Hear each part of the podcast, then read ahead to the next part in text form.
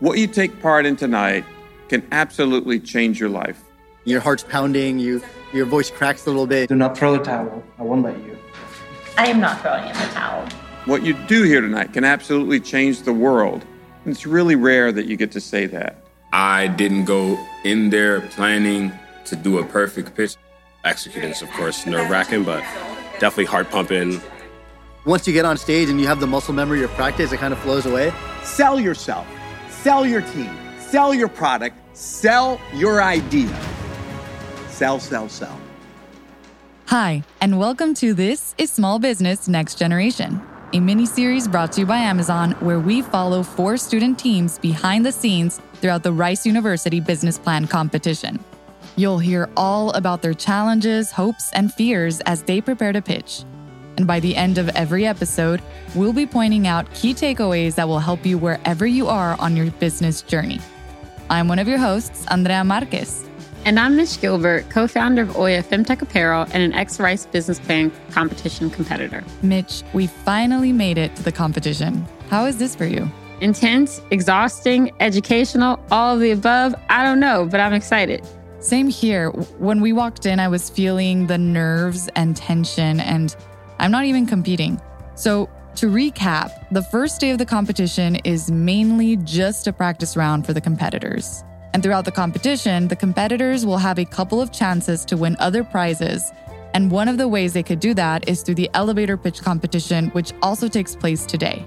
But first, let's join the rooms where our teams will be having their practice rounds and checking out the feedback they receive, starting with Dia. As a reminder, Dia is aiming to revolutionize the healthcare industry by bringing at home clinical grade lab testing right to the patient's home. They transform healthcare testing by using saliva instead of blood.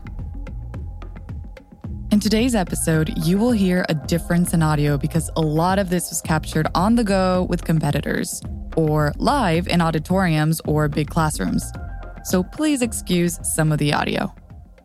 Hey everybody, my name is Sloan Tilley. I'm the CEO and co-founder of DIA, previously eSentience. I'm Julio Perrin. I'm the Chief Science Officer and also co-founder. And we're excited to talk to you today about how DIA's game-changing technology is going to disrupt the at-home biomarker monitoring system, save the US healthcare system millions of dollars and potentially millions of lives. Okay, so starting strong with a bold product. There's something about this product that Sloan and Julio haven't been able to avoid. People unfairly associate Sloan to Elizabeth Holmes, former CEO of Theranos, an infamous health tech company whose business model was based on the idea of running blood tests that require only a finger pinprick and a small amount of blood. As a result, Holmes is currently serving an 11 year term in federal prison. Quite a comparison to make, right? Here's Julio. I'm going to drop the T world a little bit because it's, it's one thing that we always have to fight against. You know, the whole Theranos debacle and how that sent women in entrepreneurship and hard, hard tech entrepreneurship back 20 years, right? So we're fighting to get us back to where we were. And one of that is just letting people know, like, look, we're not going to give you like this this ridiculousness about one droplet of a non-homogeneous fluid giving you all the data of all the things. Okay, that's ridiculous.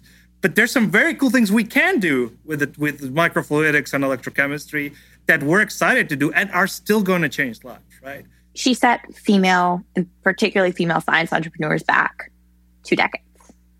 And I have had people look straight in my face and be like, well, you remind me of her. I'm just like, Bad. well, the difference there is that I have two master's degrees. I wish personally that it wasn't a thing that I had to overcome because it does feel somewhat unfair, but it's reality.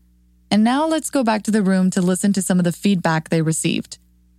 These were all in person in the rooms, so you might note a change in audio. I don't think you should mention this, but you should be aware of it. Theranos is in the room when it comes to chemical sensor companies. I've lived this.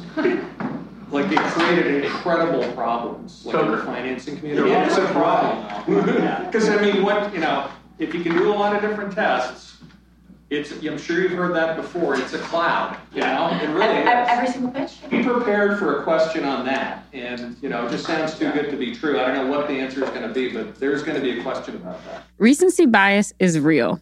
Can you tell me what recency bias is in your own words, Mitch? So, Based on my understanding of recency bias, it's when people overemphasize the importance of recent experiences or latest information when thinking about future events.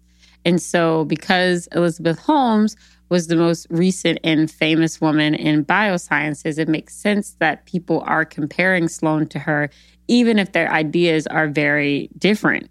So, yeah, the judges picked up on the Theranos thing. But that's not the only feedback Julio and Sloan received. Most people, most investors, especially in a business plan competition setting, they want to know that their money is in good hands. And part of that is, a big part of it is like, okay, I trust this person with money, this person's an adult, you know, blah, blah, blah. They know what their business. And how do you convey that? It's like, it, part of it's subtle, part of it's not so subtle. So you get a lot of great technical stuff. I'm gonna give you some presentation counsel. Come forward, you actually started behind the desk. It's a, it's a conversation. The more personal you can make it, the less presentation, the more you're gonna connect. This is a great skill in terms of how you deliver. And we're all gonna be honest, so if you keep rocking back and forth, I'm going to come up there and staple your damn feet to the floor. I'm serious, because she's trying to get points across, hmm. and I see you moving. And hmm. human nature is if you see something moving, it's going to kill you. Makes sense. Right? So I keep looking over this way. I'm to kill you. I know I'm big, but it's okay. It doesn't matter. It's where we're wired. I'm losing track of what she's talking about because you're moving. So plant your feet. Okay? Don't play with your beard. Don't play with your pockets. You're an executive in the firm. Deliver that way. And I would say people are generally, especially technologists, are not natural presenters. It takes a lot of practice to get comfortable with it. You froze there for a minute. Yeah. It happens to everyone. Mm-hmm. I would come up with some sort of device that you feel comfortable with to kind of get past the pause. And I would try to like not memorize completely. Here's more of the conversation that Mitch had with Dia after the feedback round. Okay, so you're killing it on market opportunity. Everyone seems to be feeling like they, they understand why your solution will help do that. Competitive differentiation you could get better at. So we need to talk more about the tech because that's our competitive differentiator. The conundrum that we're in is that your your presentation style is the weakest, but that's also where we need to mm. come across with the competitive advantage. We need to go simpler. They want us to go with competitive advantage. So I need to talk about our actual competitors. I need to like explain very simply what they do and why it sucks compared to us. Okay, so the big things for Dia based on that round were making their competitive differentiator very clear, to name or to not name past women in the space, and of course, presentation skills. We'll see how this develops. Now, let's catch up with Unchained. As a reminder, Unchained is a platform that aims to advance early talent recruiting methods by strengthening the connection between diverse early talent and all size corporations. Good afternoon, ladies and gentlemen. My name is Bilal Isifu. I am Nazir Jones. And we are the founders of Unchained Inc., a talent platform developed specifically for employers interested in engaging and hiring diverse early talent. So before I start, I want you to imagine you're a college student, it's your freshman and sophomore year, and you're looking to find your first internship. You go to school career services, you don't succeed. You apply to 100 online job platforms, you don't find your internship. And by the grace of God, you land your first internship, which prompts you to realize your full potential and inspires you and a classmate to build a platform to help other companies connect with students just like you. Now, in only two and a half years, we've been able to reach over 15,000 early talent professionals.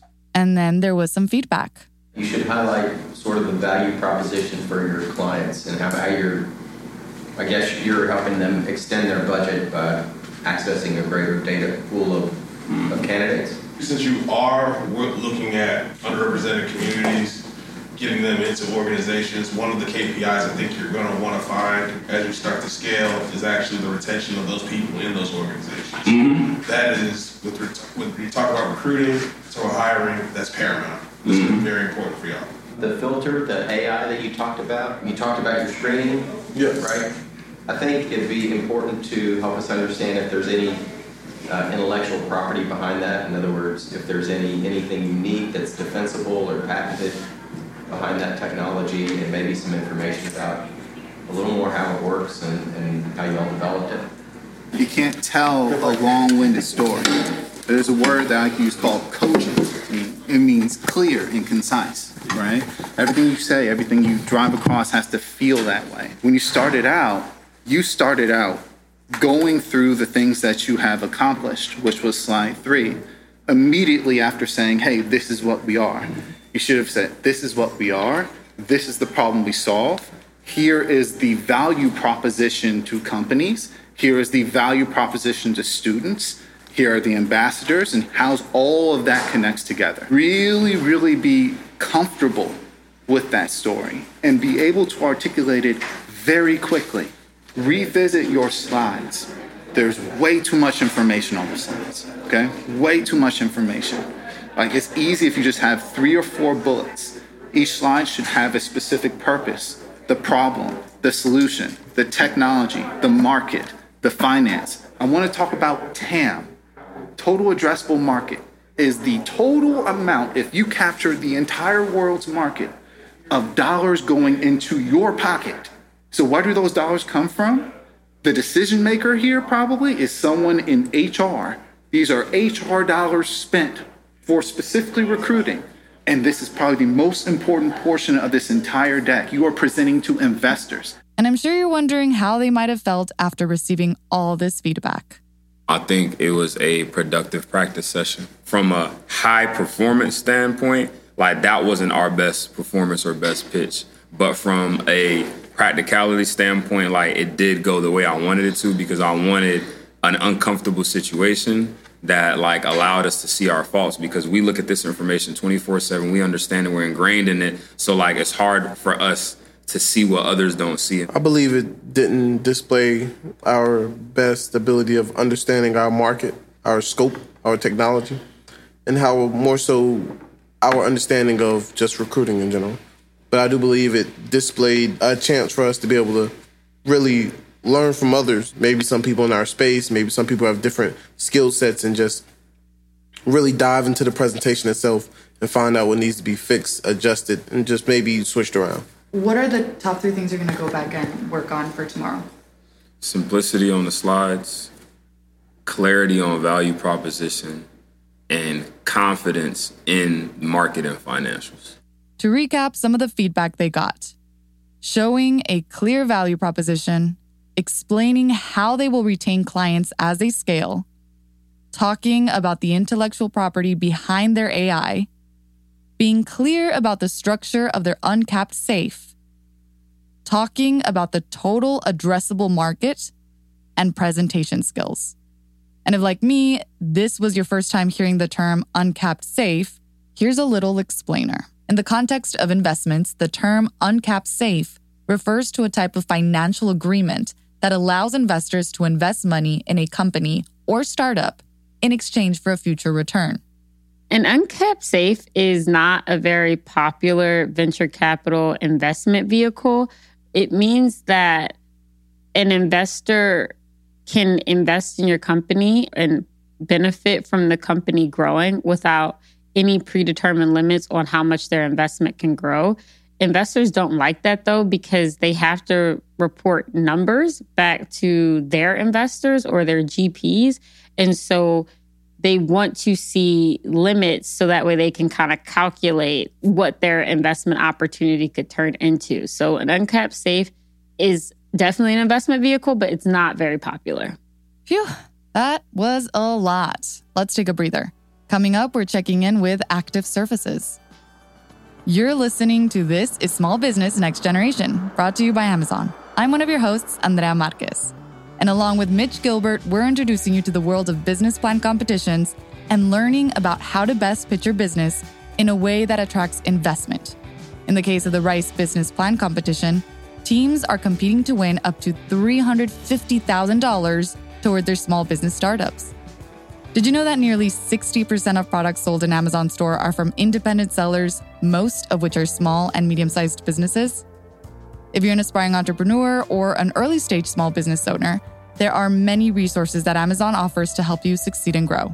One of those resources is the Amazon Small Business Academy, where you can find the help you need to take your small business from concept to launch and beyond. You can strengthen your skills at no cost with live and on-demand trainings, Q&As, events, and even find more. This is small business next generation content. If you don't know where to start, you can take the free self-assessment on the Amazon Small Business Academy site at www.smallbusiness.amazon. All right, we're back. Let's listen in on the feedback that Active Surfaces got after their practice pitch. As a reminder, Active Surfaces is a thin film solar technology aiming to make solar anywhere. So we are Active Surfaces, and we are reimagining solar. My name is Shiv, and I'm in charge of business development. My name is Khalid, and I'm the lead in customer discovery. We envision a future where you can have lightweight, low cost, flexible power for any surface. And here's what the judges had to say. To me, in this presentation, you got a lot of hype going on, which is really exciting to see. And certainly the potential is huge. But I like to know in the beginning, where are you in this process? What are the specific performance metrics that you compare? And then start building out, you know, tell me how long it's going to take to get there. The market, I, I believe all of that. But the starting point doesn't give me the platform I need to think through. And, and I want to see what your revenue projection looks like for three years out and four years out or something, which is where I'm going to see as an investor the return coming back to me. I definitely look at any of the businesses through people, processes, technology, or the supply chain as the fourth pillar. So if you can think from these buckets and be like amazing people, which you show, technology you definitely talk about, but then you have to go into the details of the risk part of it. You understand there is a risk of scaling. Mm-hmm. That's why you're asking the money to de-risk it. Yeah. But do talk about how you're going to de-risk it. Like, is it you need better process engineers? Do you need better processing and optimization technologies that don't exist today, or you're after them? Do they already exist and you just need the money to get access?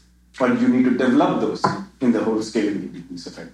Is material science an issue or not? Is supply chain an issue or not?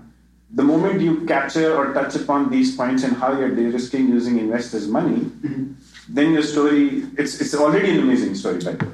I'm not trying to be, but just a feedback as in the moment you do that, then it's a slam dunk.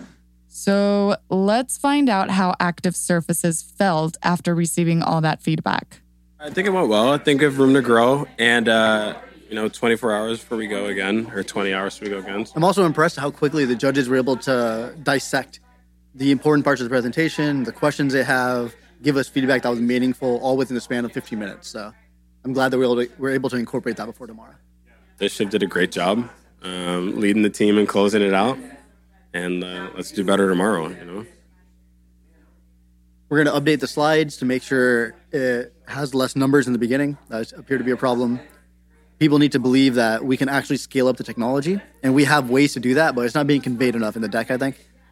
And I think there is concern or questions about how the technology works, and we don't want that to wait until the Q and A. We want them to believe that technology works. So here's a summary of the feedback. Interestingly enough, with this team, they didn't get feedback on their presentation skills. What we did hear was what are their performance metrics that show how long it'll take to get them to where they want to be and where are they now? What does their revenue projection look like in the next three to five years? What are their risks and challenges? And what is it that they need to make this happen apart from money? Does that tech exist or is building it part of getting the desired result? These are hard questions to answer, but it sounds like that's something the team is prepared to do. Let's see how Outmore Living is doing. As a reminder, Outmore Living is reimagining the future of your outdoor spaces. So their furniture is battery powered, heated outdoor furniture. Good afternoon, everyone. My name is Kevin Long, co founder and CEO of Outmore Living. I'm excited today to talk to you all about our company's goal to reimagine the future of outdoor spaces. And here's some of the feedback Kevin and Alex received from the judges. I think you should show the product first, talk about this is why it's different, and here's how we got here. On that note, maybe mentioning car seat warmers could be a good analogy. So that can help hook people on, is this something that sells? Yes, it does, especially in cars. Well, I was left with the presentation not feeling anything. And I think mm-hmm. that, you know, when you're in the, the CPG category and working with consumer products, like I look at this and this is a beautiful chair and I just didn't feel anything in the presentation. So Mm. the way you can bridge that gap, either by putting people in the chair or, you know, maybe taking out some of the, the analytical component at the beginning Okay. will be really helpful. So one other thing I thought about, and I hate for companies to be focused on the exit because, you know, you really should be focused on customer acquisition and growth.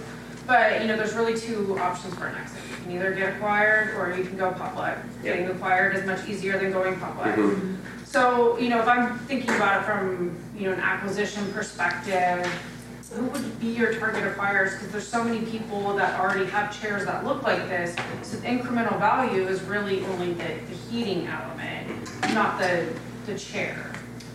And we got to speak to them right after to hear their thoughts. I think it went pretty well. I mean, we definitely got some feedback that we'll iterate into our next pitch. But overall, I mean, I, I could see like a lot of excitement from some of the judges. One of the cool things when we explain our product is you get to see people's like eyes light up, and definitely felt that from some of them. There wasn't anything that Alex and I can't adjust to tonight, so I think we'll have a long night, but we'll we'll make the changes we need to make to be successful tomorrow. Kevin and I were a little bit long on time, so we'll have to kind of be more concise. A lot of great feedback. It's always interesting hearing what people want teased out a little bit more or didn't quite capture in the presentation. It's it's great because Kevin and I have said these words so many times that we kind of forget what a, a set of completely fresh eyes may not pick up on in our presentation. Okay, so recap. It sounds here like Kevin and Alex didn't actually get as much feedback compared to other teams. But here is what was said showing the product first is key. Thinking of an analogy everyone can relate to so that they care more about the product and why it matters. And thinking about their exit strategy. Oof, Mitch, that was a lot that we got through today. It is. These are some jam packed days, and we're not even done yet. After following our teams through the practice rounds, we finally made it to the end of the day and now to the elevator pitches. 60 seconds to really show who you are and what you've got to offer. What can you say and what's going to hook us quickly enough to get us to a next meeting? So let's hear our team's 60 second elevator pitches. I'm Shiv from Active Surfaces, and we're reimagining solar. Who here has seen a solar panel? They're around yay big, weigh 50 to 60 pounds, and they're encased in thick glass. Why? They're heavy and flexible because silicon is a ceramic and it's fragile. But what if you thought about solar differently? What if you could put solar on any surface and make it active? That's what we do. Our MIT developed technology makes solar panels 120 times lighter. They're thinner than a human hair. Our beachhead market of commercial warehousing only has 3% of rooftop PV today. That's $300 billion in market potential just because it can't handle the weight of solar. Our team is the one to unlock this capability. We are coming from MIT. We have industry leading advisors. We're a part of the best climate tech accelerators in the program. And we have industry researchers helping us. If you can envision a future where any surface is active, then join us.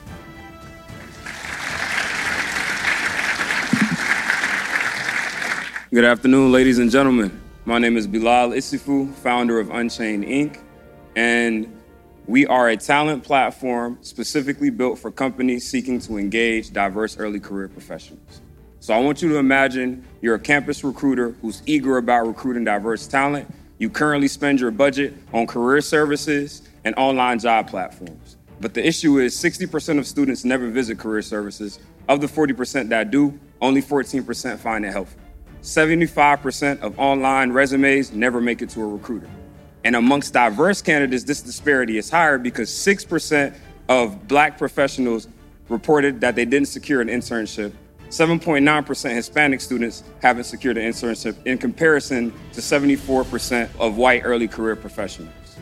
We built this platform to help employers connect with more high quality, diverse candidates than other solutions. We do this through our hybrid recruiting model that pairs our platform with in person engagements to deliver direct qualified candidates to companies that seek them. In only two and a half years, we reached over 15,000 early career professionals. We've worked with 14 Fortune 500 companies, and we've helped over 300 students get connected with corporations interested in them. At Unchained Inc., we make every day a career fair. Thank you.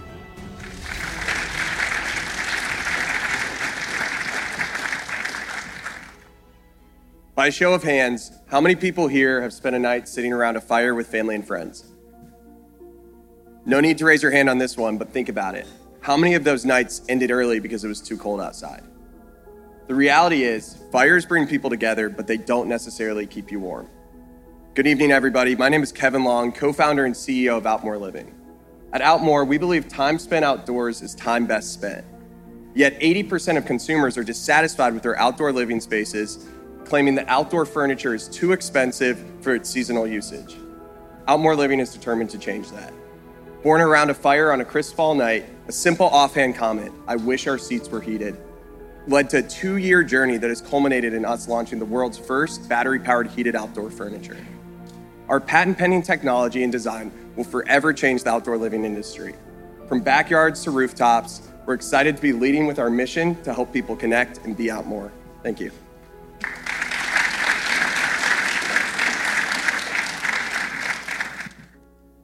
I woke up this morning to a text from my best friends. She's going through IVF and she's not responding normally. So her doctor has asked her to come in every single day to get her blood drawn to have her monitored. She's a patent attorney, doesn't really have time for that, and also doesn't feel very well while she's going through all this hormone treatment. And I unfortunately know what that's like. I could have avoided two major surgeries if my biomarkers could have been monitored at home after I got hit by a car on my bike. That's why I invented the DIA device. My name's Sloan Tilley, and we have a patent pending electrochemical non invasive sensor. It works with sweat or saliva, and to date, we've already measured hormones, metabolites, neurotransmitters, and electrolytes. We have a team made of myself, who I will graduate from Duke Business School actually this weekend, so I'm missing it for y'all. You're welcome. Along with electrochemist and an engineer. If you want to come get a baseline of your hydration status before we start drinking that delicious wine, come see us. But you probably won't beat the Navy SEALs that I was drinking with these past three days at SOF Week. Cheers.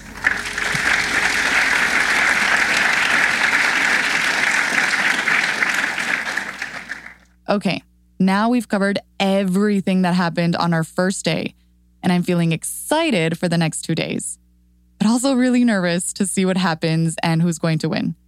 This is just the practice round. We'll be really getting into the competition on the second day, where we'll find out if some of our teams make it to the semifinals and hopefully the finals as well. So the drama is just starting. I mean, now the teams have less than a day to incorporate the feedback they received and change up their pitches for the first round of pitching. Yeah, and each competitor really needs to know what do they need, right? So they either they get a good night's rest or they let the anxiety fuel them and they're up studying super early. I'm definitely in the latter camp, but either which way, I do not envy them right now. And since this episode was filled with a ton of helpful feedback from the judges, here are some of the key takeaways from today's episode. And we do mean key because there was too much information on today's episode. One, let's start with presentation skills because it's one of the most important parts of a pitch competition. It was mentioned a lot by judges because judges want to be wowed and impressed and moved almost like they're seeing Ariana Grande perform for them on stage. So when we were talking to our teams, we emphasized the importance of being confident, taking up space, not hiding behind a desk, not stuttering, making sure your lines are delivered smoothly. And it was a really great practice round because that's the only way that you're going to get better and be able to flow seamlessly from one thought to the next. And make your presentation slides as clear and concise as possible. Less words are better sometimes. Two, showing a clear value proposition. What makes you different, unique? How do you stand out among the competition? Why should investors want to be involved with you instead of someone else doing something similar? It's also really important that our teams talk about their total addressable market, or TAM for short. TAM refers to the maximum number of people who could have demand for your product. And the closer you can get it to a billion dollars, the sexier it sounds for venture capitalists because they know that you're not going to necessarily hit that billion dollars, but they really want the growth and earning potential to work. And so there are a lot of amazing businesses that will do well, but are not necessarily venture backable businesses because their TAM cannot, they cannot scale the business enough in order to like really reach a TAM of a billion dollars. So something to think about. Three, roadmaps. Communicating where you are, where you're going, and how you'll get there as clearly as possible is one of the most important things that you should be able to do as someone pitching at a pitch competition. And also, once you have investment, being able to communicate when you hit roadblocks and where you want to go and how do you need help. These skill sets may seem maybe not the most important, but that is a prerequisite skill for having any level of investor. They want monthly updates, quarterly updates, yearly updates, and being able to describe your roadmap and your roadblocks and challenges is has been really important for me being able to rally my investors behind me. And speaking of that ride, don't forget about making clear what the structure of their future investments will look like. 4. What's the risk? What will the challenges look like? How will you mitigate them? It can't all be rose colored glasses. And risk might potentially be one of the key things that investors consider when making the decision of investing or not. And I wouldn't even just say whether it's risky, but more like the founder's ability to recognize risk and come up with mitigation plans. And so when Oya pitched at Rice, we had a whole slide that was just dedicated to risks and what our mitigation strategies for all of those risks would be. Investors expect you to get put on your butt, but the more planning that you have flushed out, the more that they feel confident that you're going to be able to handle whatever life throws at you. We'd love to hear your stories wherever you are in your journey, whether you're about to start your own business, in the process of it, or maybe even getting ready to pitch your business in a pitch competition. Reach out to us at thisissmallbusiness at amazon.com to tell us what you're up to, or let me know what you think of the episode by leaving a review on Apple Podcasts. It's easier if you do it through your phone. And if you liked what you heard, I hope you'll share us with anyone else who needs to hear this. If you're an aspiring entrepreneur, and I hope you are if you're listening to This is Small Business, or maybe you already have your small business up and running and you're ready for the next step. A super valuable resource that can help you is the Amazon Small Business Academy, where you can find the help you need to take your small business from concept to launch and beyond.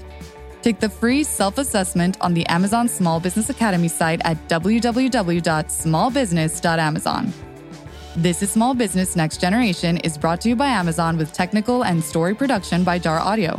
I'm one of your hosts, Andrea Marquez. And I'm Mitch Gilbert. Hasta luego, and thanks for listening.